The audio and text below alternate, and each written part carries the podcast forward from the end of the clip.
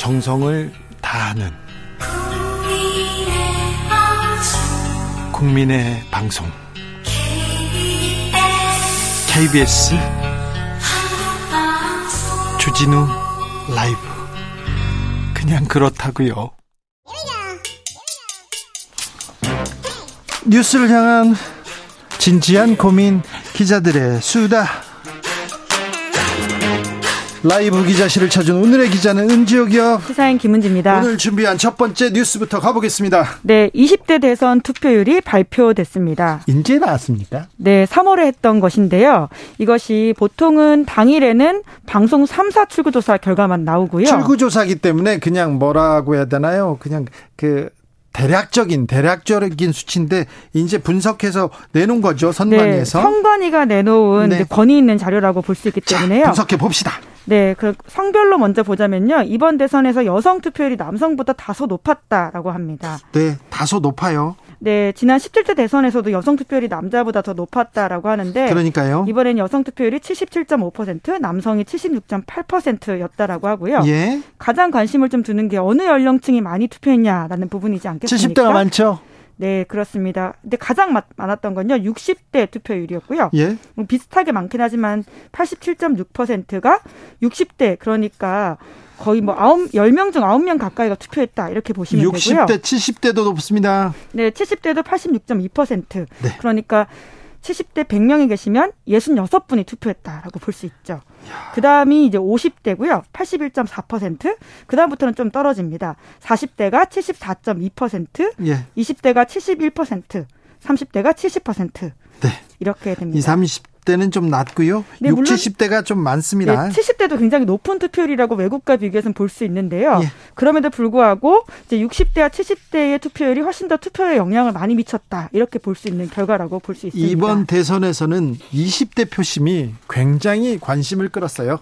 네, 그렇죠. 특히나 이제 20대 표심과 관련해서 굉장히 적극적으로 국민의힘이 공세적인 전략을 취해 왔었는데요. 그렇죠. 남자 갈라치기 한다. 특별히 이준석 전 대표 이거 그냥 이게 성별 갈라치기를 선거 전략으로 삼았다 이런 비판도 있었습니다. 네, 실제로 그때 여성 공약은 국민의힘이 없다라는 사실을 본인의 페이스북에 올리면서 그것을 홍보하기도 했던 바가 있습니다. 네, 그러니까요. 이거는 네. 이걸 뭐라고 해석해야 될지 아 그러니까 외국에서도 외국에서도 한국 같이 선진국에서 한국 같이 지적 수준이 높은 나라에서 성별을 갈라치기 하면서 여성을 혐오하면서 선 선거 전략을 짜는 거는 굉장히 우려스럽다 이렇게 지적하는 분들이 있었습니다. 저도 네, 관련 보도도 꽤 있었던 것으로 기억을 하는데요. 네. 그런데 투표율만 놓고 보면 20대 후반의 남성의 투표율이 가장 낮았다라고 합니다. 네. 물론 건강 문제로 투표가 힘들었던 80대 이상을 제외한 순위라고는 할 수 있는데요. 네. 20대 후반 여성의 투표율은 75.2%였는데 같은 20대 후반 남성은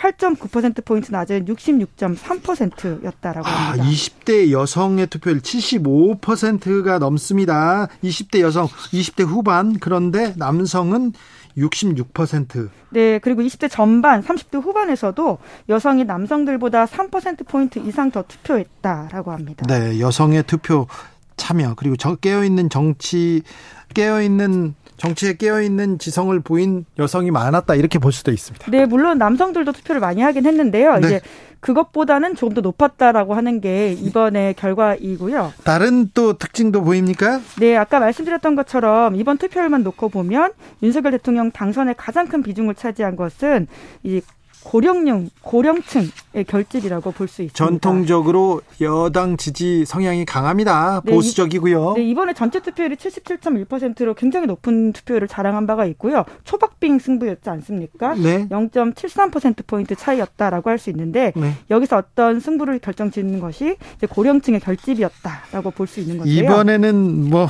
바꿔 본다, 바꾼다 이러면서 이렇게 많이 투표장에 오셨군요. 네, 특히 2017년 19대 대선에 비해서는 50세 이상 투표율이 모든 연령대에서 적게는 2.7%포인트에서 많게는 5.5% 이상 높아졌다. 굉장히 합니다. 높았군요. 네, 탄핵 대비해서 이번에 굉장히 많이 나왔다라고 볼 수 있는데요. 예. 이번 자료는 중앙선거관리위원회가 지난 9월 30일 선거인 명부에 근거해서 네. 선거인 4,416만 이상의 10.3%를 어, 대상으로 해서요. 예. 대선 투표율을 분석했던 결과입니다. 알겠습니다. 7598님. 와, 은지오겹 기자님 반갑습니다. 저녁으로 오징어 볶음하고 하면서 듣고 있어요. 오징어 볶음. 와, 좋겠다. 네. 다음 뉴스로 가보겠습니다. 네, 유리창 청소 작업을 하던 20대 노동자가 추락해 숨진 사고가 있었는데요. 아, 네, 굉장히 안타까운 사고였어요. 네, 1년 만에 사건의 책임을 묻는 형사재판 1심 결과가 나왔습니다. 네, 좀, 좀, 1년 전 일이니까 좀 어, 뭐 기억이 가뭇가뭇한 분들이 있어요. 좀 설명해 주세요. 네, 지난해 9월 27일이었었는데요. 인천의 송도국제도시에 있던 49층짜리 아파트에서 일어난 사고였습니다. 예. 유리창 청소 작업을 하던 20대 청년 노동자가 이 아파트 15층 높이에서 외부 유리창을 닫고 있었는데요. 예. 작업용 밧줄이 끊어지면서 추락해서 사망한 사건입니다. 가끔 어디에서 이렇게 고층 빌딩이나 고층 아파트에서 청소하는 사람들을 보는데 그 얼마나 무서울까, 얼마나 외로울까 이런 생각을 했는데 거기서 또 떨어져서요, 숨졌어요. 네, 산재라고 볼 수밖에 없는 상황인데요. 그렇죠. 네. 네. 이 48층 높이 외부에 부착됐던 철제 간판에 작업용 밧줄이 쓸리면서 끊어져서 네. 네, 이런 일이 벌어졌다라고 하고요. 결과적으로는 안전관리에 소홀했던 용역업체 현장 소장이 실형을 받고 법정 구속됐다라고 합니다. 얼마나 받았어요?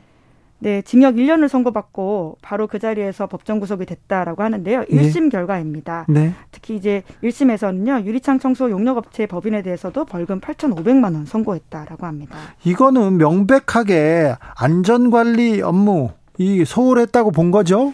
네, 그렇습니다. 이제 해당 현장 소장은 경찰 조사에서 외부 유리창 청소를 할 때 좌우를 움직이는데 구명줄까지 설치하면 걸리적거린다 이런 이야기를 하면서 작업을 빨리 끝내려고 보조밧줄을 하지 않았다 이런 취지의 진술을 했다라고 알려져 있는데요. 아이고. 네, 그래서 이제 이번 1심 재판부는 이에 대해서 엄중하게 책임을 물었습니다. 특히 법정 구속이라고 하는 것은 굉장히 센 처벌이라고 볼 수 있는데요. 그렇죠. 피고인의 주의 의무 위반으로 29살에 노동자가 사망하는 중한 결과가 벌어졌다 이렇게 지적을 했는데요. 네. 산업 현장 안전 불감증에 경종을 울려야 할 필요가 있다라면서 영향의 이유를 설명했습니다. 네. 그러면서 이런 이야기도 했는데요. 지금까지 산업 안전 보건 범죄에서는 아주 가벼운 집행유예나 벌금형이 선고되었는데 마땅히 시정돼야 된다. 네.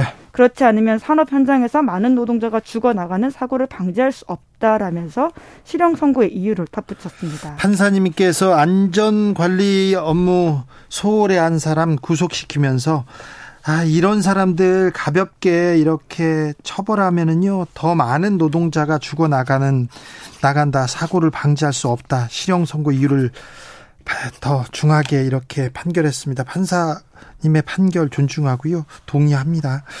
어, 이 산업재해 문제는요, 좀 엄하게 다스려야 됩니다. 엄하게 다스리면요, 이렇게 현장에서 죽어나가는 노동자, 이런 그 죽음 막을 수 있어요. 네, 지난해만 하더라도 산업재해로 목숨을 잃은 사망자 수가 예순 208명. 이라고 합니다. 828명. 828명. 네, 죄송합니다. 네, 828명입니다. 네, 인데요. 그러니까 하루에 3명 걸로 주말 제외하고 근로일 기준으로 하면 네. 하루에 3명이 출근을 했는데 퇴근하지 못했다. 이렇게 보시면 됩니다. 일하러 가서 일하는 현장에서 돌아오지 못한 사람이 하루에 3명이나 된답니다. 이거 너무하고 부끄러운 수치예요. 이거 추려야 됩니다. 네, 특히나 건설업이 그중에 절반을 차지하고요. 제조업이 네. 22% 가량인데 네. 그러니까 그러니까 이런 안전 수칙 준수하면 네. 충분히 막을 수 있는 사고다 이런 것들을 좀더더 알아야 합니다. 안전 수칙 준수하고요, 안전 펜스 치고요, 이렇게 좀 가림막 치고요. 그러면 돈이 좀 더 들어요.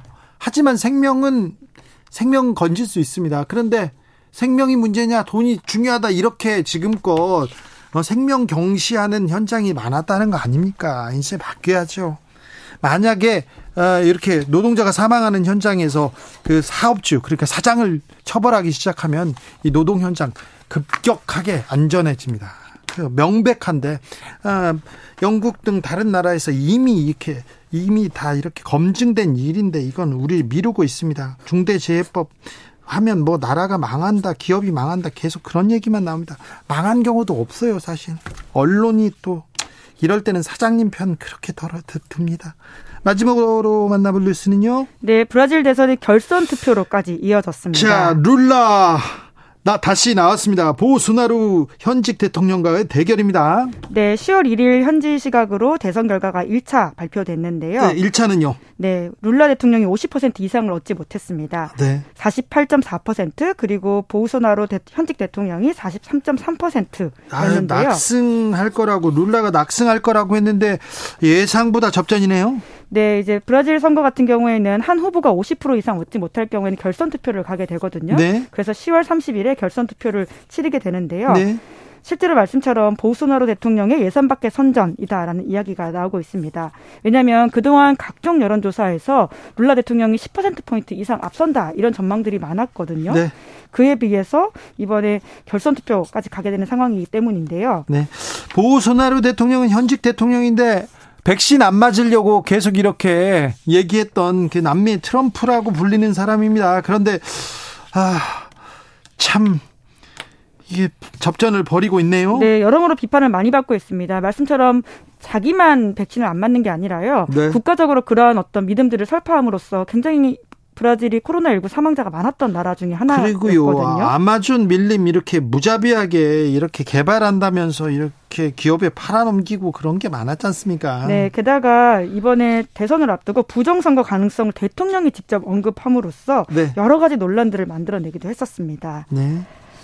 아, 그런데도 이 세계적 문제야, 문제적 지도자인데 결선 투표까지 갑니다. 아무튼 룰라 전 대통령에 대해서는 사법부가 나서가지고 그때 어, 룰라 전 대통령을 기소할 때 당시 보호수노라고 법무부 장관이었어요. 그래가지고 이것저것 다 기소해가지고 어, 구속시키기도 했습니다. 그런데 재판에서는 룰라 전 대통령 무죄 선고받았죠. 네, 최종적으로 무죄를 선고받으면서 이번에 정치적 재기를 할 수 있는 상황이 된 건데요. 네. 이번에 만약에 하게 되면 12년 만에 대통령이 다시 되는 겁니다. 네. 2002년에 대통령으로 당선된 뒤에 재선에 성공했고 8년간의 임기를 마치고는 가장 지지율 높은 대통령으로서 퇴임을 했었는데요. 인기 있고 그리고 잘한다 존경을 받고 퇴임을 했어요. 네, 그때 87% 여론조사 지지율 나왔었는데 네. 하지만 이런 사법적인 위기를 겪으면서 다시금 위기가 있다가 지금 재기할 수 있을지 좀 주목되고 있습니다. 네, 아무튼 어, 보수나루 그러니까 보수적인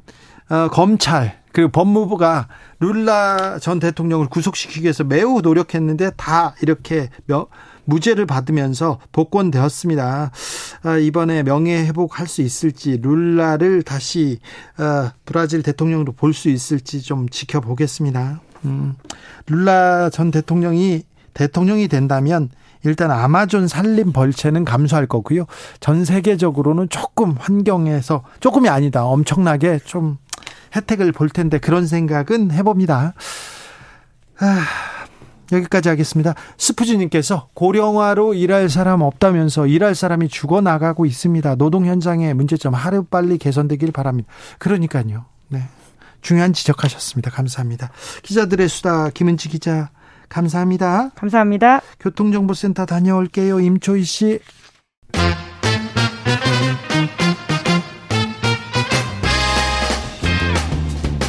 뉴스와 화제, 여론조사 빅데이터로 집중 분석해 봅니다. 여론과 민심. 이강윤 한국사회 여론연구소 소장 어서 오세요.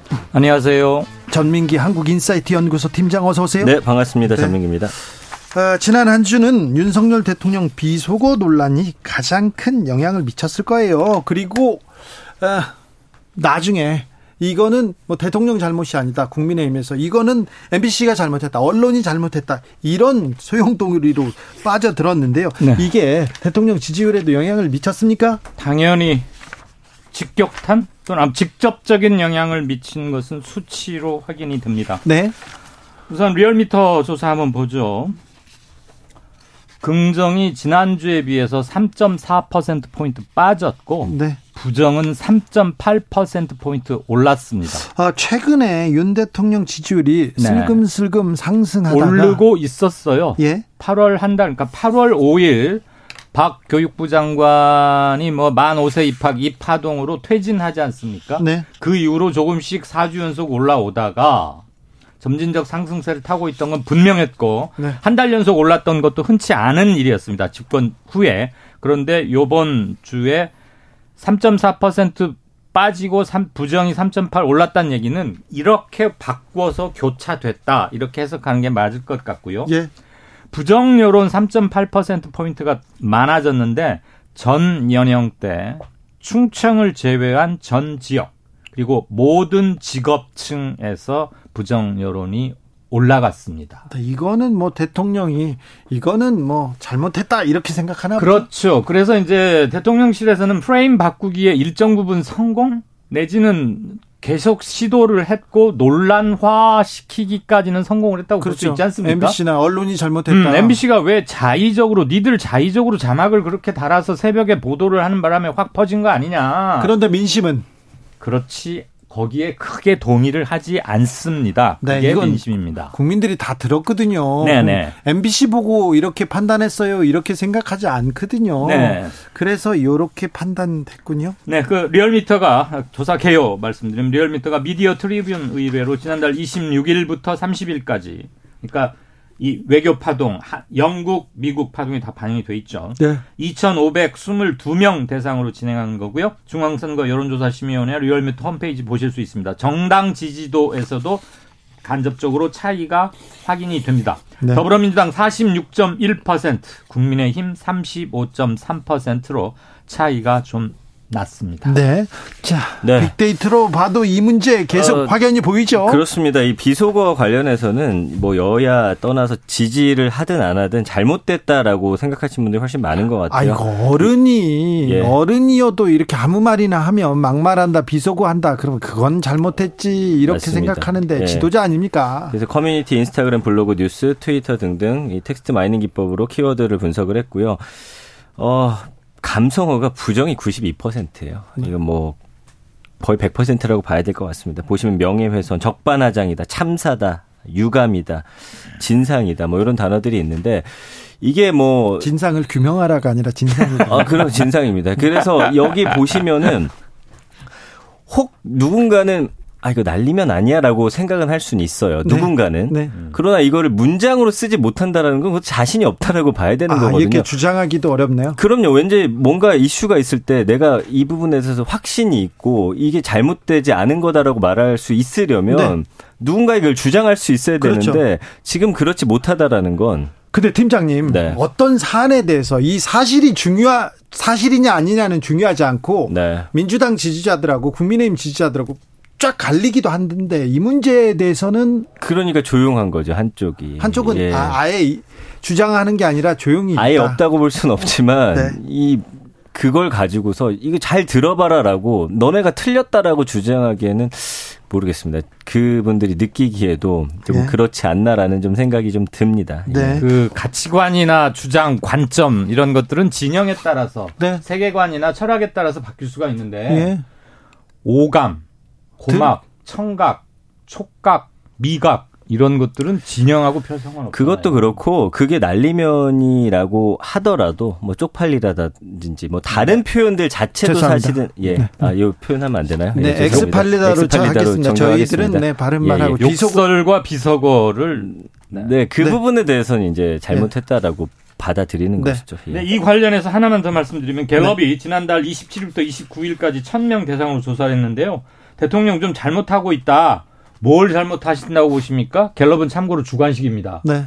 외교 그걸 1번으로 뽑았고요. 네. 두 번째 뽑은 게 발언 부주의입니다. 네. 1, 2위에 그것이 랭크됐다는 것은 이번 영국, 미국 순방 과정에서 일어났던 여러 가지 사건 또는 해프닝, 실수 네. 이런 것들을 사람들이 어떻게 보고 있는지 알 수 있습니다. 아, 까 전민기 팀장이 엑스팔리다라고 얘기한 거 다시 한번 사과하고 아, 넘어가겠습니다. 죄송합니다. 제가 제가 사과드려요. 사과드립니다. 제가 네. 제가 사과합니다. 네. 비속어 관련이 조금 음, 지지율에도 영향을 미치는 게 보입니까? 어 당연히 미친다고 봐야겠죠. 왜냐하면 그 전까지는 이제 윤석열 대통령 관련해서 뭐 지지하다라든지 잘하고 있다 이런 감성어들이 등장을 했어요. 아 그랬어요? 그럼요. 그러나 이런 이제 논란들이 계속 되다 보니까 최근 이제 1, 2주 사이에는 그런 표현들이 좀 사라지고 있다라는 게 보여집니다. 지지층이 입을 닫고 있네요. 예, 그러나 이거는 좀 즉각적인 빅데이터는 반응이지 뭐 그렇다고 지지를 철회한다라고는 볼 수는 없지만 그 네. 부분 부분에 대해서 잘못된 건 잘못했다라고 인정하는 분위기가 있다라고 봐야 될것 네. 같습니다. 네. 지지율을 좀 끌어올리기 위해서는 이 비서고 논쟁에서 좀 탈출해야 될 텐데 네. 어떻게 해야 될까요? 여론과 민심이 원하는 건 뭘까요? 비교적 심플하지 않을까요? 이런 위기가 닥치면 신속하고 일관되게 입장을 밝히면 됩니다. 근데 지금 그 초동 대응이 잘못됐기 때문에 계속 꼬이고 있는데 우선 사실관계를 인정하거나 명확하지 않다는 청와대 에, 대통령실의 주장을 일부분 수용한다고 하더라도 대응의 혼선을 불러 일으켰고 네. 국제 외교 무대에서 품격을 잃은 얘기가 그건 사석에서 한 사적 발언이 아닙니다. 주 기자하고 저하고 술 한잔하다 한 얘기가 아니에요. 옆에 풀 기자단 마이크가 있는데 그게 어떻게 사적 발언이겠습니까? 회의장 내부에서 일어난 일이고 그 다음에 이후에 대통령실의 대응 방안에 대해서 입장 표명을 하고 국민들께 너그러운 해량을 구하면서 앞으로 네. 재발 방지에 대한 굳건한 믿음이나 약속 이런 걸 하지 않는 한 이게 네. 계속 ING 상태로 갈 가능성이 더군다나 내일부터 국감인데 네.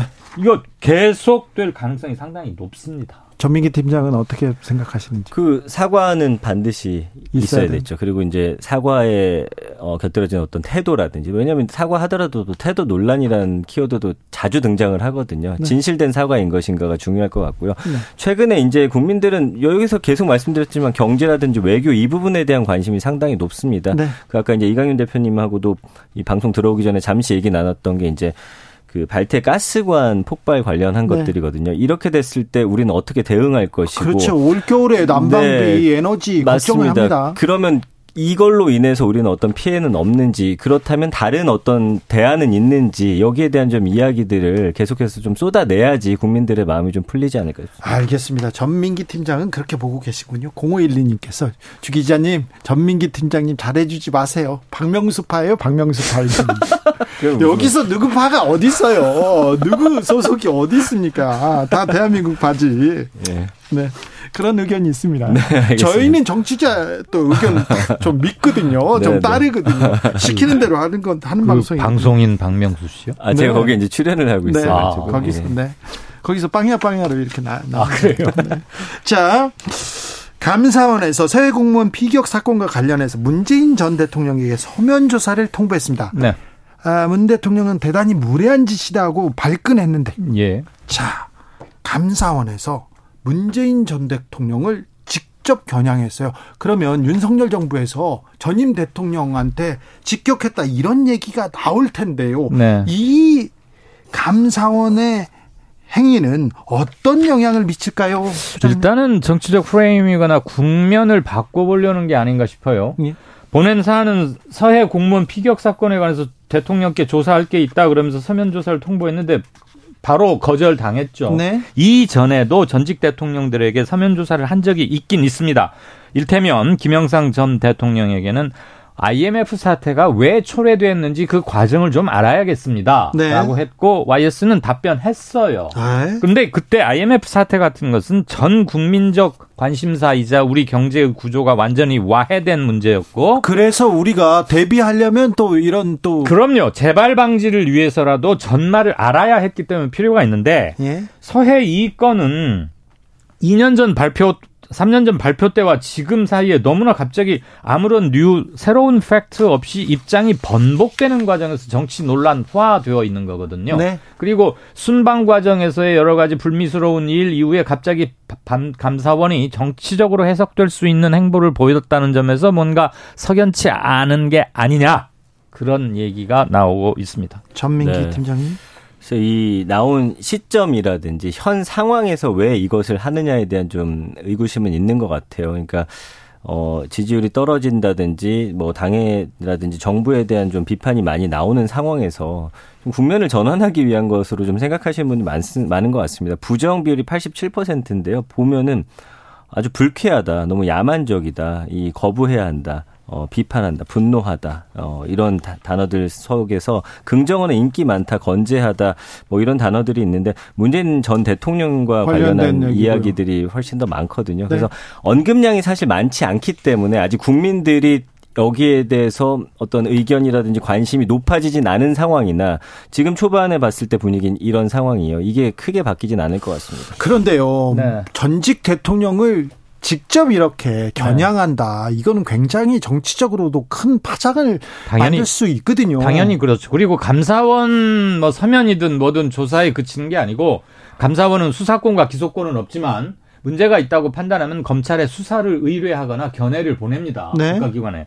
그런데 저는 이 관련해서 현 최재해 감사원장이 지난 7월 말에 국회 법사위원회 업무보고 과정에서 한 발언이 좀 떠오릅니다. 네. 당시에 네. 감사원은 대통령의 국정 운영을 지원하는 기관인가 아닌가?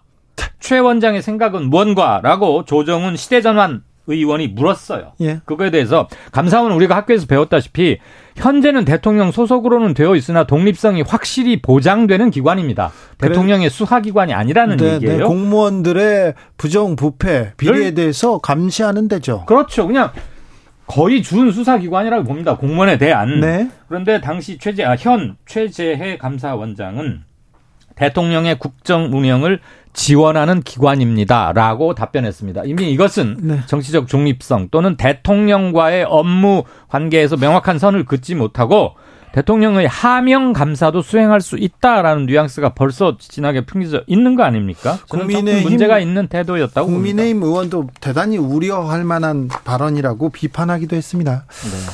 그런데 감사원이 계속해서 이렇게 음, 여론과 민심을 또 주도하고 있습니다. 이런 거는 좀 없었는데 최재해 감사원장은 아, 문재인 대통령이 임명한 사람이에요. 근데 네. 이분께서 문재인 정부 시절에 임명했고 지금 최재형 전 감사원장의 후임, 후임으로 간 거니까. 네. 근데 이분이 어, 문재인 정부에서 이렇게 임명되고 지금 옷을 벗지 않는 그 분들만 이렇게 나서서 이렇게 감사하지 않나 이런 얘기도 있어서 비판도 있어서 네. 감사원이 계속해서 뉴스에 이렇게 올라옵니다. 감사원에 대해서는 어떻게 생각해요? 네, 일단 감사원 이야기 나오는 것 중에 최근에는 다 이 문재인 전 대통령 그 관련 이야기들이거든요. 네. 뭐 부정이 79%입니다. 그래서 이 잘못된 것이다, 예, 어, 이 불법이다, 뭐 요 혐의에 대해서 뭐 제대로 수사를 하고 할 것인가, 뭐 이런 이야기가 나오는데 그러나 이제 일부 지지층 사이에서는 이제 문재인 대통령 발언을 좀 많이 문제 삼고 있더래요. 무례한 짓이다라고 대단히 무례한 어, 행위다라고 한 부분에 대해서. 네. 그 왜 뭐가 무례하느냐 잘못한 게 있으면 뭐 거기도 철저히 수사 받아라 이런 식으로 하면서 문재인 대통령에 대한 좀 비판의 목소리들도 네. 이제 정부나 윤석열 대통령을 지지하는 입장에서는 이거 하나 걸렸구나 잘 걸렸다 이렇게 네. 좀 물고 늘어지는 상황. 단계와 절차라는 게 있다고 생각합니다.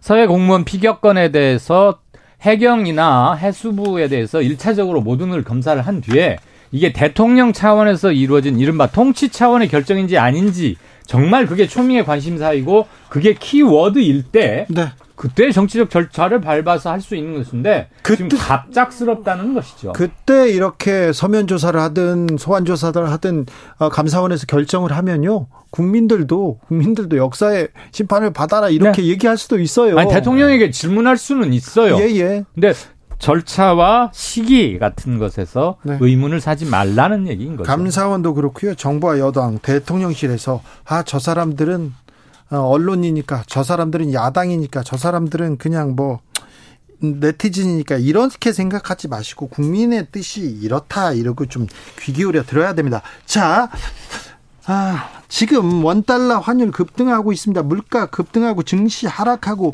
민생 경제가 어렵다. 사실 국민들은 여기에 관심 많지요. 그렇습니다. 다 걱정 많거든요. 네. 그러니까 경제 관련 이야기는 지금 한 달 사이 40만 건 언급이 됐으니까 네. 사실은 그 최근 이슈 중에서는 가장 관심이 높다고 보셔야 될 것 같아요. 민생 관련해서도 한 12만 건 언급이 되고 있고요. 보시면 결국에는 경제와 예산인데 최근에는 이제 예산 사건과 관련된 좀 이슈들도 있었고요.